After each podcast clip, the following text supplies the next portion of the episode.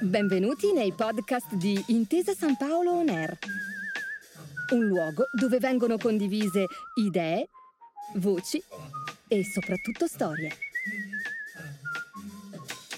Buon ascolto.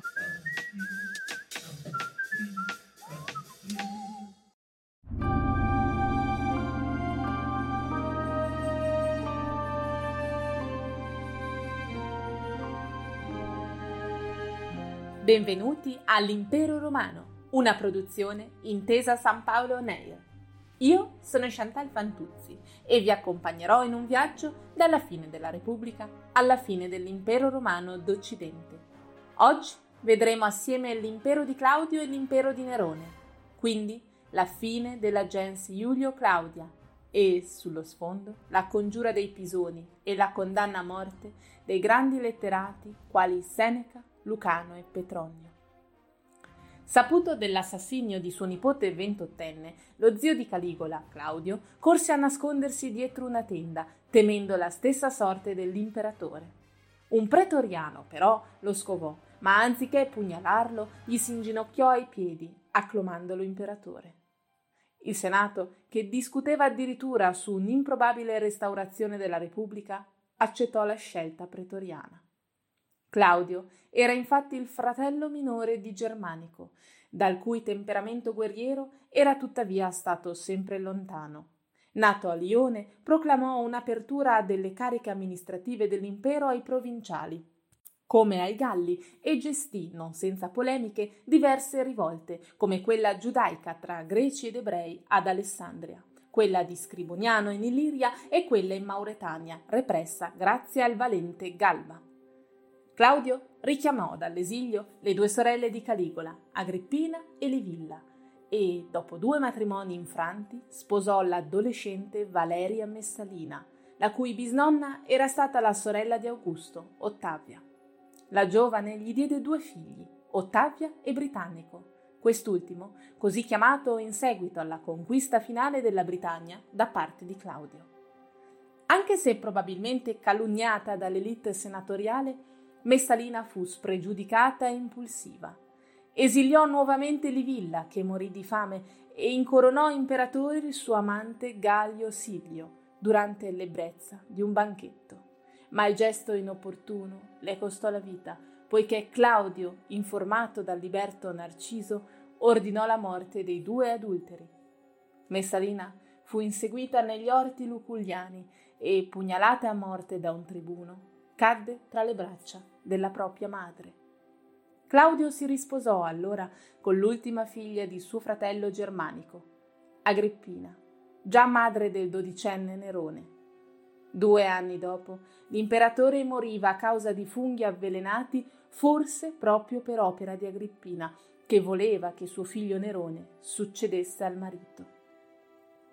Nerone fu acclamato imperatore a 17 anni e, per scongiurare il rischio che il vero erede di Claudio, britannico, figlio di Messalina, reclamasse il trono che gli spettava, lo avvelenò durante un banchetto. Poi ne sposò la sorella Ottavia. Come tutore del figlio, Agrippina volle il filosofo stoico Seneca, che era precedentemente stato esiliato assieme a Livilla e che l'imperatrice madre richiamò dall'esilio. Con il sostegno di Seneca e del prefetto Burro, Nerone condusse i primi anni da imperatore. Poi, divenuto insofferente alla tutela della madre, del prefetto e del filosofo, nonché alla pudicizia della moglie, li mandò tutti a morte. Agrippina fu assassinata al terzo tentativo nel 59 d.C., mentre nel 62 Burro morì per avvelenamento e Ottavia fu decapitata. La testa della giovane fu portata a Poppea, la nuova amante di Nerone, che l'imperatore sposò dopo averla fatta divorziare dal primo marito, Otone. Nel 64 Nerone fu accusato di aver deliberatamente incendiato Roma per ricostruire una città col suo nome.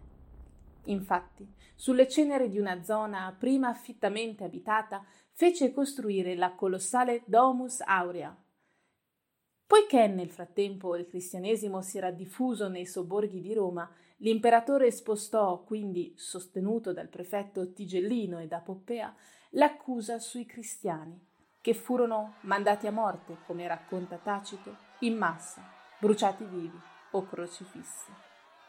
Nell'epurazione neroniana persero la vita anche San Pietro, crocifisso a testa in giù nella piazza che avrebbe portato il suo nome per l'eternità, e San Paolo, che fu decapitato e che prima di morire avrebbe intrattenuto, secondo una tradizione cristiana apocrifa, un carteggio con lo stesso Seneca. Un anno dopo, la classe senatoriale tentò invano di ribellarsi ai soprusi di Nerone e organizzò una congiura per assassinarlo e sostituirlo con Calpurnio Pisone.